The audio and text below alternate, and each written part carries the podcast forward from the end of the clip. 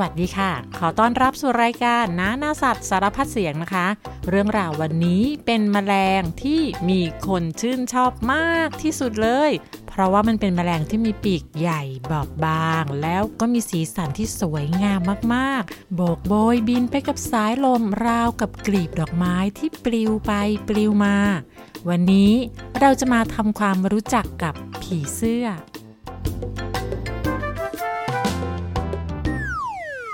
ผีเสื้อนั้นเป็นแมลงที่มีคนชื่นชอบมากมายเลยนะคะ และหนอนก็เป็นสัตว์ที่มีคนเกลียดแล้วก็ไม่ชอบมากมายเช่นกัน มีหลายคนค่ะ ที่ชอบผีเสื้อแต่รังเกียจหนอน ทั้งที่ผีเสื้อทุกตัวเคยเป็นหนอนมาก่อนค่ะ แต่จะว่าไปแล้วนะคะ เจ้าหนอนกับผีเสื้อก็มีรูปร่างหน้าตาที่ไม่เหมือนกันแล้ว ทั้งๆทที่มันคือตัวเดียวกันที่เปลี่ยนแปลงไปค่ะ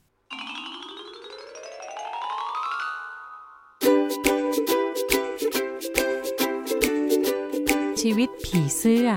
เริ่มต้นจากแม่ผีเสื้อจะเลือกต้นไม้ที่ลูกๆสามารถกินได้ แล้วก็เป็นต้นไม้ที่เหมาะสมที่ลูกน้อยจะเจริญเติบโตค่ะ เมื่อได้ต้นไม้แล้วนะคะ แม่ก็จะวางไข่ใบเล็กจิ๋วหลายๆ ฟองที่ใต้ใบไม้ค่ะ ผีเสื้อส่วนใหญ่จะไม่วางไข่ทั้งหมดอยู่ในที่เดียวกัน มันจะวางเพียง 1-2 ฟองเท่านั้น แล้วก็กระจายไข่ตามใบไม้ ใบโน้น ใบนี้ รวมๆกันแล้วนะคะ ก็ร่วมร้อยฟองค่ะ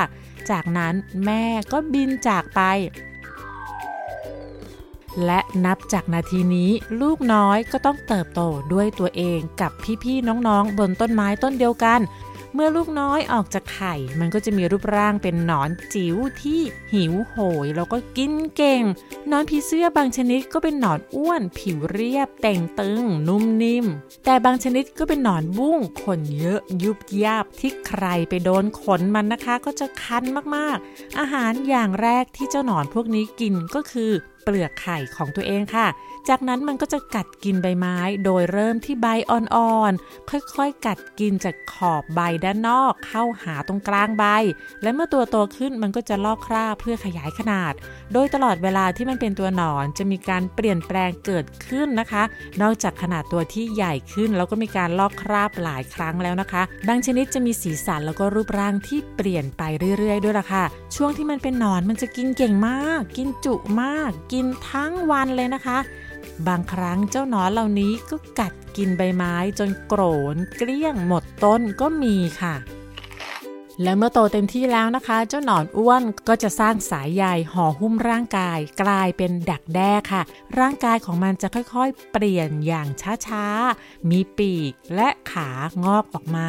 ร่างกายก็จะเปลี่ยนแปลงไปเงียบๆในร่างดักแด้ที่อบอุ่นแล้วก็ปลอดภัยค่ะ และเมื่อเปลี่ยนร่างในดักแด้เสร็จเรียบร้อยแล้ว มันก็จะออกจากรังดักแด้โดยการใช้ขาดันให้เปลือกดักแด้นั้นปริออกค่ะ จากนั้นก็ค่อยๆคอยดันตัวเองออกมา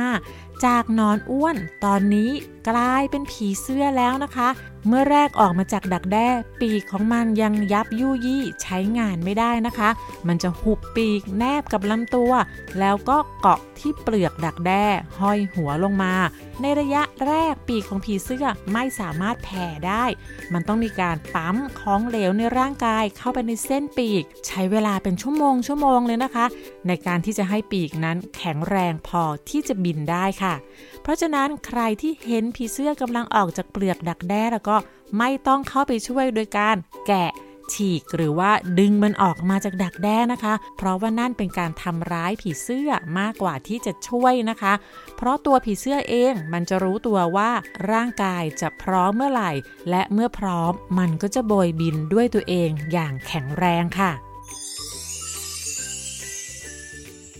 ผีเสื้อนั้นมีวงจรชีวิตไม่เท่ากัน ขึ้นอยู่กับสายพันธุ์นะคะ ผีเสื้อบางพันธุ์อาจจะมีวงจรชีวิตเพียงหนึ่งเดือน ในขณะที่บางสายพันธุ์มีอายุยืนถึง 1 ปีค่ะ เมื่อกลายมาเป็นผีเสื้อแล้ว บางชนิดโบยบินมีชีวิตเพียง 2-3 วันก็ตายแล้ว แต่บางชนิดนั้นสามารถมีชีวิตอยู่ได้หลายเดือนก็มีนะคะ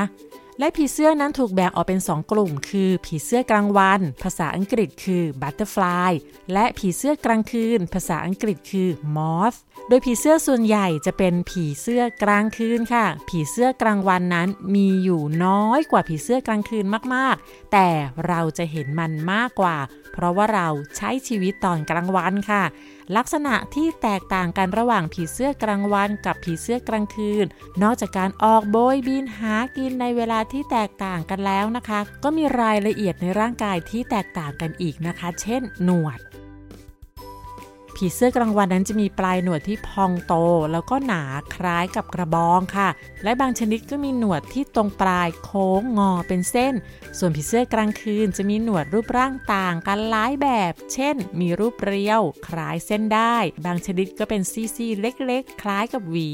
แต่ก็มีบางชนิดที่มีหนวดพองออกมาคล้ายผีเสื้อกลางวันก็มีค่ะลำตัวของผีเสื้อกลางวันนั้นจะค่อนข้างเรียวยาว เมื่อเทียบกับความกว้างของปีก แล้วก็ไม่ค่อยมีขนปกคลุมค่ะ ส่วนผีเสื้อกลางคืนจะมีตัวที่อ้วนสั้น มีขนฟูๆ เล็กๆ ตามตัว ส่วนใหญ่จะมีสีน้ำตาล หรือว่าสีเรียบๆ ไม่ค่อยฉูดฉาดหลากสี แต่ไม่ใช่ทุกชนิดนะคะ ผีเสื้อกลางคืนบางชนิดก็มีสีสันสดใสได้ค่ะ ส่วนการเกาะพักของผีเสื้อกลางคืนนั้น ปีกสองข้างจะตกลงข้างตัวคล้ายกับกระโจมค่ะ ปีกจะราบลงไปกับพื้นที่เกาะ แต่การเกาะพักของผีเสื้อกลางวัน มันจะยกปีกทั้งสองข้างขึ้นบนลำตัวทำให้เห็นด้านใต้ของปีกค่ะ ลักษณะแตกต่างที่เล่ามานี้นะคะ ก็ไม่ได้หมายความว่าผีเสื้อกลางคืนเป็นแบบนี้ทุกตัว ผีเสื้อกลางวันเป็นแบบนี้ทุกตัวนะคะ เพราะว่าจริง ๆ แล้วเนี่ยผีเสื้อกลางวันกับผีเสื้อกลางคืนหลายชนิด จะมีรูปร่างลักษณะที่คล้ายกันมาก ๆ ที่เล่ามาเป็นเพียงข้อแตกต่างกว้าง ๆ ที่จะช่วยให้คนทั่วไปสามารถแยกผีเสื้อทั้งสองกลุ่มนั้นออกจากกันได้พอสมควรนะคะ ส่วนความพิเศษของผีเสื้อก็มีมากมายเลย เช่น ตาของมันมีเลนส์ตานับพันเลยละค่ะ แล้วก็มีหนวดหนึ่งคู่ที่ทำหน้าที่ดมกลิ่น ปากของผีเสื้อจะเป็นหลอดเล็กๆนะคะ อาหารของผีเสื้อจึงเป็นของเหลว และถ้าไม่ได้กินอาหารปากก็จะถูกม้วนเก็บเป็นเกลียวค่ะอาหารของผีเสื้อทั่วไปก็คือ น้ำหวาน ซึ่งได้มาจากดอกไม้ ผลไม้สุกงอม หรือยางไม้ แต่ผีเสื้อไม่สามารถมีชีวิตได้ด้วยการกินน้ำหวานเพียงอย่างเดียวนะคะ มันต้องการแร่ธาตุแล้วก็เกลือแร่ด้วย ซึ่งแร่ธาตุและเกลือแร่ต่างๆ นั้น ก็จะอยู่ในดินและทราย อยู่ในซากศพของสัตว์ที่เน่าเปื่อย อยู่ในอึในฉี่ของสัตว์ต่างๆ ทั้งหมดนี้ก็คืออาหารของผีเสื้อด้วยค่ะ และการที่ผีเสื้อมันกินเกลือแร่นั้นนะคะ เมื่อคนเรารู้เรื่องนี้ก็ทำให้เรานั้นใช้เกลือแร่ในการ หลอกล่อผีเสื้อให้เข้ามาใกล้ๆค่ะ มีนักถ่ายรูปผีเสื้อหลายคนใช้วิธีนี้นะคะ เพื่อให้ผีเสื้อเข้ามาเกาะแล้วก็ดูดกิน บางคนก็ใช้น้ำปลา บางคนก็ใช้น้ำปลาร้า บางคนก็ใช้วิธีฉี่ไว้ค่ะ และเมื่อผีเสื้อรู้ว่ามีอาหารอยู่ตรงไหน มันก็จะบินมาเกาะนิ่ง เพื่อกินเกลือแร่จากสิ่งนั้น นั่นก็ทำให้เราถ่ายภาพสวยๆของผีเสื้อได้อย่างง่ายดายค่ะ และผีเสื้อนั้นนะคะ ใช้ขาเพื่อชิมอาหารได้ด้วยนะคะ สิ่งนี้ช่วยให้แม่ผีเสื้อได้ทดสอบพืชที่จะวางไข่ว่าต้นไม้ต้นนั้นเนี่ยลูกๆมันสามารถกินได้หรือไม่ เพราะว่าในป่านั้นมีต้นไม้อยู่อย่างมากมาย ผีเสื้อจะต้องวางไข่บนต้นไม้ที่ลูกของมันสามารถกินได้ แล้วก็ใช้ชีวิตเติบโตที่นี่ได้ แม่ผีเสื้อก็จะบินไปเกาะ แล้วก็ใช้ขาที่มีประสาทสัมผัสเพื่อชิมและและตรวจสอบความปลอดภัย ถ้าไม่โอเค มันก็จะย้ายแล้วก็บินมาเกาะต้นใหม่ แต่ถ้าโอเค ใช้ได้ ก็จะจัดการว่างไข่ที่ต้นไม้ต้นนั้นค่ะ โอเค ผีเสื้อนั้นไม่สามารถปรับอุณหภูมิในร่างกายได้ ในวันที่มีอากาศเย็นหรือว่าอากาศหนาวมากๆ ผีเสื้อต้องอบอุ่นร่างกายด้วยการพึ่งแดด แล้วก็ขยับตัวไปมา เพื่อให้ตัวเองนั้นอบอุ่นขึ้น และเมื่อถึงเวลานอน ผีเสื้อจะเกาะอยู่ที่ต้นไม้ หุบปีก แล้วก็เอาหัวห้อยลงเหมือนค้างคาวเลยล่ะค่ะ ในช่วงที่เราจะสามารถพบเจอผีเสื้อได้เป็นจำนวนมาก ส่วนใหญ่จะเป็นช่วงปลายฤดูร้อนต่อฤดูฝน นั่นก็คือปลายเดือนเมษายนจนถึงต้นเดือนพฤษภาคมค่ะ ช่วงนี้นะคะ ในป่าจะเต็มไปด้วยผีเสื้อมากมาย หลายชนิด สีสันอันสวยงามของผีเสื้อนี้จะเติมเต็มบรรยากาศของป่าให้สดชื่นรื่นรม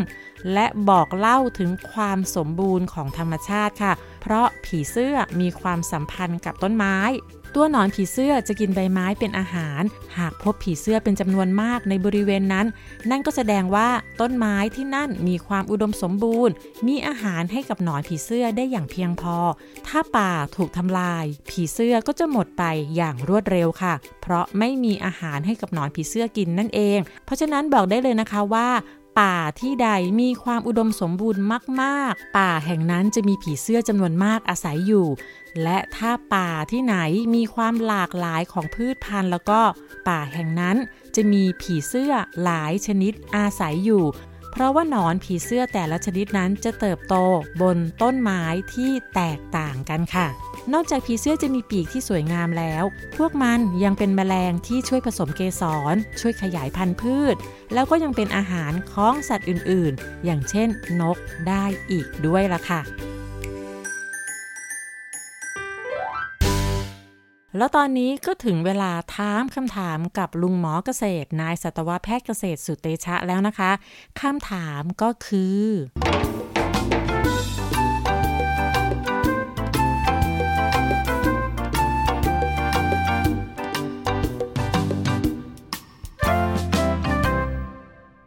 ผีเสื้อทำไมปีกมันถึงสวยล่ะคะ ลุงหมอ ปีกผีเสื้อเนี่ยที่เราเห็นว่าเป็นเป็นแผ่นความจริงมันเกิดจากเกล็ดสีขนาดเล็กเป็นจำนวนมากนะครับ เรียงกันอย่างเป็นระเบียบ และเมื่อโดนแสงแดดมีมุมแสงตกกระทบทำให้เกิดความสวยงาม แต่ลุงหมอขอบอกเลยว่า ผีเสื้อส่วนใหญ่ในโลกเนี่ยมีสีน้ำตาลนะฮะอาจจะน้ำตาลอ่อนน้ำตาลเข้ม สีขาวสีดำนะครับส่วนใหญ่ไม่สวยนะครับมีเพียงแค่เปอร์เซ็นต์น้อยมากๆ ที่มีความสวยงาม แต่เปอร์เซ็นต์น้อยมากๆ ของมะแรงที่เราเรียกว่าผีเสื้อเนี่ยสำหรับคนมันก็ยังเป็นจำนวนมหาศาลอยู่ดีนะครับ สีสวยๆ ของผีเสื้อเนี่ยออกแบบมาทำไมนะครับ อย่างที่ 1 คือออกแบบมาเพื่อจับคู่สืบพันธุ์แล้วก็มีการแยกเพศทำให้มองเห็นจากภายนอกว่า อ๋อ ตัวนี้เป็นผีเสื้อสายพันธุ์นี้นะ ตัวผู้ตัวนี้เป็นผีเสื้อสายพันธุ์นี้นะ ตัวเมียตัวใหญ่ตัวเล็ก อันนี้คือออกแบบมาให้ผีเสื้อเนี่ยสามารถแยกกันเอง ออกแล้วก็จำแนกชนิดเองได้ อย่างที่ 2 คือผีเสื้อเนี่ยวิวัฒนาการตามแหล่งอาหารนะครับเราก็จะพบว่าผีเสื้อหลายชนิด กินพืชผักที่มีแต่สีเขียวนะครับ แล้วก็กลายเป็นหนอนใช่ไหมครับ หลังจากนั้นพอลอกคราบออกมาปรากฏเป็นสีส้ม เป็นสีแดง เป็นสีน้ำเงิน อันนี้เนี่ยมันเกิดจาก 1. วิวัฒนาการ 2. สารอาหารที่ได้รับจากใบไม้นั้นที่กินเมื่อครั้งยังเป็นหนอนนะครับ ซึ่ง มันก็เป็นหนึ่งในความมหัศจรรย์ทางธรรมชาติที่เราต้องสังเกตนะครับปกติในกรุงเทพมหานครหรือตามเมืองใหญ่ ๆ ก็มีผีเสื้อนะครับในธรรมชาติเนี่ยถ้าเกิดว่าเราไม่ได้ใช้สารเคมีกันมากเกินไปนะครับซึ่งลวดลายของผีเสื้อ ความสวยงามของผีเสื้อ ก็เป็นหนึ่งในความน่าสนใจทางธรรมชาติ แล้วก็อยู่ใกล้เรามาก แล้วเราก็สามารถมีความสุขกับมันนะครับ ด้วยสีสวยๆเหล่านี้ครับ มีผีเสื้อที่มีพิษไหมคะ ลุงหมอขอตอบเลยนะครับ ผีเสื้อส่วนใหญ่นะครับ มีพิษและมีพิษตั้งแต่ครั้งยังเป็นหนอนด้วยซ้ำนะครับ แต่มันก็มีว่าตอนเป็นหนอนเนี่ย ถ้ามันกินและเติบโตด้วยพืชมีพิษ มันจะเติบโตมาเป็นผีเสื้อที่มีพิษเยอะมากนะครับ มันก็จะไม่ค่อยมีสัตว์ผู้ล่าอะไรมากินมัน เพราะว่าพอกินปุ๊บสัตว์ผู้ล่าก็จะปวดท้องอาจจะตายได้นะครับ ถ้าครั้งที่มันยังเป็นหนอนเนี่ย แม่ผีเสื้อไปออกไข่อยู่บนพืชที่ไม่มีพิษนะครับ ตัวอย่างเช่น อยู่ในป่า หรือว่าอยู่ในสวนผลไม้ที่ไม่มีพิษ อย่างเช่น ใบกระท้อนแบบนี้นะครับหนอนนั้นก็จะกินอาหารไม่มีพิษถูกไหมครับ ตัวมันก็จะพิษลดลงเรื่อยๆ ลดลงเรื่อยๆ และเมื่อลอกคราบดักแด้ออกมาเป็นผีเสื้อ มันก็กลายเป็นผีเสื้อที่มีพิษน้อยมาก หรือไม่มีพิษ ซึ่งจะตก เป็นอาหารของนกนะครับ ของนางอาย ของกระรอก ซึ่งก็มีสัตว์หลายชนิดที่กินผีเสื้อเป็นอาหาร ทั้งในเมืองแล้วก็ในป่าครับเพราะฉะนั้นเนี่ยขอให้หลีกเลี่ยงการสัมผัสผีเสื้อและหนอนผีเสื้อนะครับ แล้วถ้าเกิดว่าได้สัมผัสจับกัน ควรจะไปล้างมือให้สะอาด เพราะว่าบางทีมือเราเปื้อนพิษจากผีเสื้อ หยิบของเข้าปากอาจจะขม บางคนก็อาจจะน้ำลายไหลเยอะ บางคนก็อาจเจียนนะครับ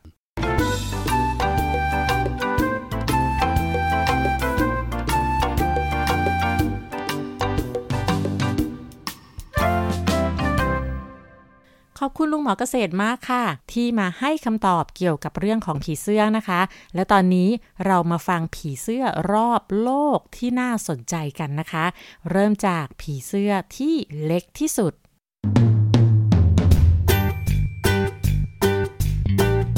นั่นคือผีเสื้อ Western Pygmy Blue หรือแปลเป็นไทยว่าผีเสื้อแคระสีน้ำเงินตะวันตก อยู่แถวแถวอเมริกาเหนือค่ะ มันเป็นผีเสื้อที่มีปีกสีฟ้าที่ตัวเล็กมากๆ ปีกของมันทั้งสองข้างเมื่อกลางออกแล้วนะคะ ยังเล็กกว่าเล็บของเราอีกค่ะ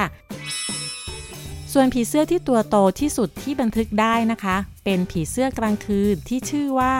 แอตตะคัวมอส พบที่ประเทศอินเดียค่ะ โดยช่างภาพชื่อซันเดสคาดู เขาได้พบกับเจ้าผีเสื้อตัวนี้แล้วก็ถ่ายภาพไว้ได้ ปีกของมันมีลวดลายคล้ายกับแผนที่ เมื่อกลางออกนะคะ มีขนาดใหญ่กว่า 25 เซนติเมตรอีกค่ะ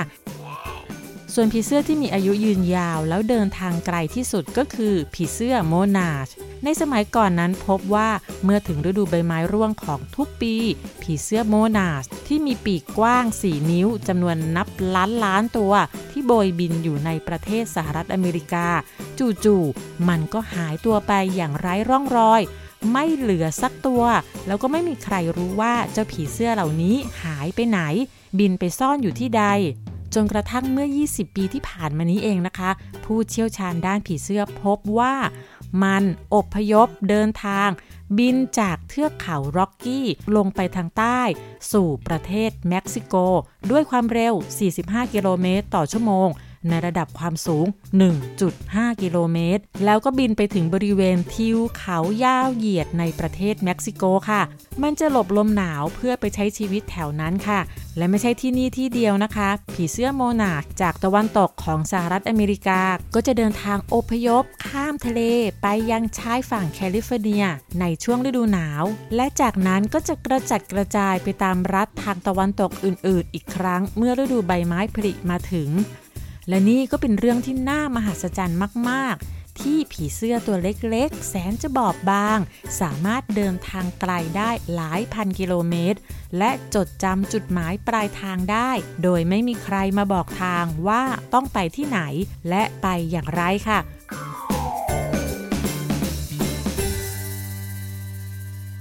ความสวยงามของผีเสื้อนั้นนะคะทำให้มันกลายเป็นสัตว์เลี้ยงตัวโปรดของเด็กๆหลายคนค่ะ และการเลี้ยงผีเสื้อนะคะ ก็ได้รับความนิยมไปทั่วโลกรวมทั้งประเทศไทยด้วยค่ะ เด็กๆสามารถเลี้ยงผีเสื้อเพื่อดูและศึกษา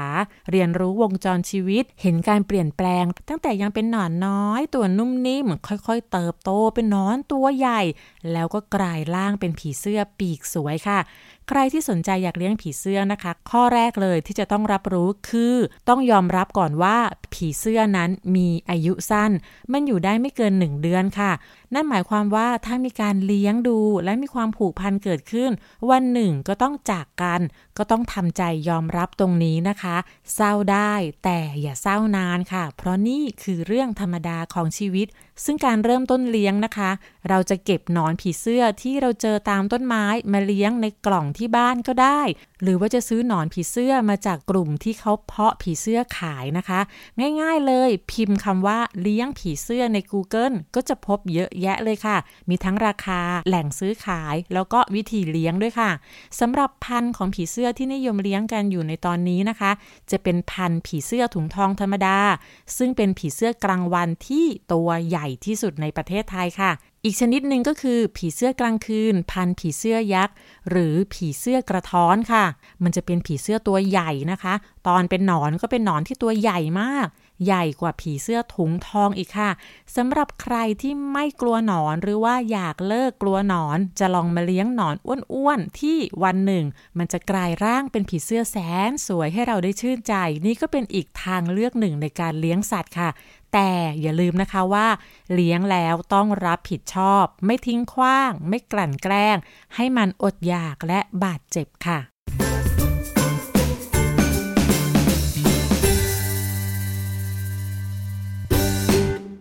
ได้เวลานิทานแล้วค่ะ นิทานวันนี้นะคะ แต่งโดยสเตซี่ไอริชเป็นนักเขียนอยู่ที่ประเทศสหรัฐอเมริกาค่ะ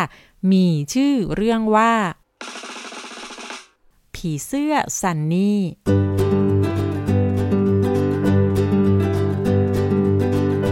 กาลครั้งหนึ่งนานมาแล้ว มีหนอนผีเสื้อสีสันสดใสตัวหนึ่ง ชื่อซันนี่ ซันนี่มีตัวสีเขียวสดใสสลับกับสีเหลืองมัสตาร์ดที่มีจุดดำๆตามตัวซันนี่ชอบปีนต้นไม้กับเพื่อนหนอนผีเสื้อ ชอบเคี้ยวใบไม้หลังจากฝนตก เพราะมันนุ่มแล้วก็ชุ่มฉ่ำแต่สิ่งที่เธอรักที่สุดมากกว่าสิ่งอื่นใด นั่นคือการเล่านิทานเรื่องราวในนิทานของซันนี่นั้นเต็มไปด้วยการผจญภัย มีโจรสลัด แม่มด พ่อมด วีรบุรุษผู้กล้าหาญที่ต่อสู้กับมังกร และมีเจ้าหญิง ซันนี่ชอบที่จะนั่งบนต้นไม้สูงๆ และเล่านิทานให้กับนอนผีเสื้อตัวอื่นๆ เพื่อนๆของเธอก็ชอบฟัง แม้เพื่อนๆจะเห็นพ้องต้องกันว่าซันนี่เป็นหนอนที่ดูแปลกไปหน่อย หรืออย่างน้อยก็แตกต่างจากนอนตัวอื่นๆซันนี่และเพื่อนๆ ฝันถึงวันที่ตัวเองจะกลายเป็นดักแด้ แล้วก็เริ่มแปลงร่างเป็นผีเสื้อ ซันนี่นั้นมีความสุขในการจินตนาการนึกภาพปีกของตัวเองที่จะกลายเป็นสีรุง้ง แล้วก็ส่องประกายระยิบระยับสวยงามเมื่อโดนแสงแดด แล้ววันหนึ่งในปลายฤดูหนาว เมื่อดอกไม้ดอกแรกเริ่มผลิบานสันนี่ก็ขดตัวเป็นลูกอม แล้วก็ห้อยลงมาจากกิ่งไม้เล็ก จากนั้นก็เริ่มสร้างใยดักแด้ของเธอ เมื่อดักแด้ห่อหุ้มร่างกายจนมิดชิด สันนี่ก็หลับตาลง แล้วก็ปล่อยให้ร่างกาย ค่อยๆ เปลี่ยนแปลงตัวเองอย่างช้าๆ เวลาผ่านไปราวสองสัปดาห์ สันนี่ก็โผล่ออกมาจากเปลือกของดักแด้ด้วยความตื่นเต้น หลังจากที่พักร่างกายที่ปวกเปียกและปีกยับยุยี่ จนแห้งและแข็งแรงซันนี่ก็คลี่ปีกทั้งสองข้างออก แล้วก็โบยบินไปยังลำธารที่ไม่ไกลจากต้นไม้ เธออยากจะเห็นปีกสีรุ้งของตัวเองว่าจะสวยงามแค่ไหน เมื่อไปถึงลำธารซันนี่ก็บินไปเกาะที่ก้อนหินกลางน้ำกลางปีกแล้วก็มองเงาสะท้อนของเธอในน้ำ เมื่อเห็นตัวเอง ซันนี่ก็อ้าปากค้างและกระโดดถอยหลังออกมา เธอแทบไม่เชื่อสายตา ภาพที่เห็นคือผีเสื้อที่มีปีกดำราวกับความมืด นี่ไม่ใช่สิ่งที่เธอจินตนาการไว้ แล้วเพื่อนของฉันจะทำหน้าอย่างไร และเพื่อนๆจะพูดอะไรเมื่อเห็นตัวของฉัน ซันนี่รู้สึกแย่มากในตอนนี้ แล้วเธอก็ไม่อยากให้ใครเห็น ก็เลยบินออกไปอย่างรวดเร็ว บินให้สูงที่สุดเพื่อซ่อนตัวอยู่บนต้นไม้ ดวงอาทิตย์ขึ้นสูงเรื่อยๆ บนท้องฟ้า ขณะที่ซันนี่นั่งคิดทั้งวัน เธอกลุ้มใจจนไม่ทันสังเกตด้วยซ้ำว่า พระอาทิตย์ตกดินไปตั้งแต่เมื่อไหร่ และเพื่อนๆมาเกาะอยู่ข้างๆเธอตอนไหน เพื่อนตัวหนึ่งพูดออกมาว่า ว้าวซันนี่ เธอมีปีกที่ใหญ่มากเลยนะ เพื่อนอีกตัวก็พูดว่า ปีกของเธอดูเหมือนท้องฟ้ายามเที่ยงคืนเลยทำให้พวกเราคิดถึงนิทานของเธอ พวกเราไม่ได้ฟังมาตั้งนานแล้ว เล่าให้ฟังหน่อยนะซันนี่ซันนี่ลังเลแล้วก็มองปีกของตัวเอง มันเหมือนท้องฟ้ายามเที่ยงคืนจริง ๆ หรอ แล้วเธอก็เงยหน้าขึ้นมองท้องฟ้า สีดำอมม่วงเข้มที่กว้างใหญ่ ประดับประดาไปด้วยดาวดวงเล็กๆ ที่สวยงาม ซันนี่ถอนหายใจยาวๆ ช้าๆ แล้วก็เริ่มต้นเล่าเรื่องราวนิทานให้เพื่อนๆฟังว่ากาละครั้งหนึ่งนานมาแล้ว มีผีเสื้อหลากสีสันตัวหนึ่ง ในขณะที่เธอพูด ธอรู้สึกเหมือนตัวเองเป็นหนอนผีเสื้อที่เต็มไปด้วยสีสัน ตื่นเต้นไปกับเรื่องราวที่เต็มไปด้วยการผจญภัยและความฝัน แล้วสันนี่ก็ยิ้ม เธอรู้สึกว่าสิ่งที่เธอเป็นอยู่ตอนนี้เป็นสิ่งที่สวยงามที่สุดแล้วสำหรับตัวเธอ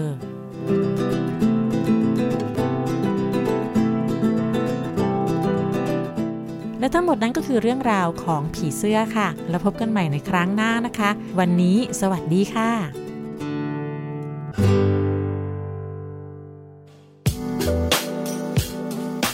ติดตามรายการทางเว็บไซต์และแอปพลิเคชันของไทย PBS Podcast Spotify SoundCloud Google Podcast Apple Podcast และ YouTube Channel Thai PBS Podcast Thai PBS Podcast. View the world via the voice.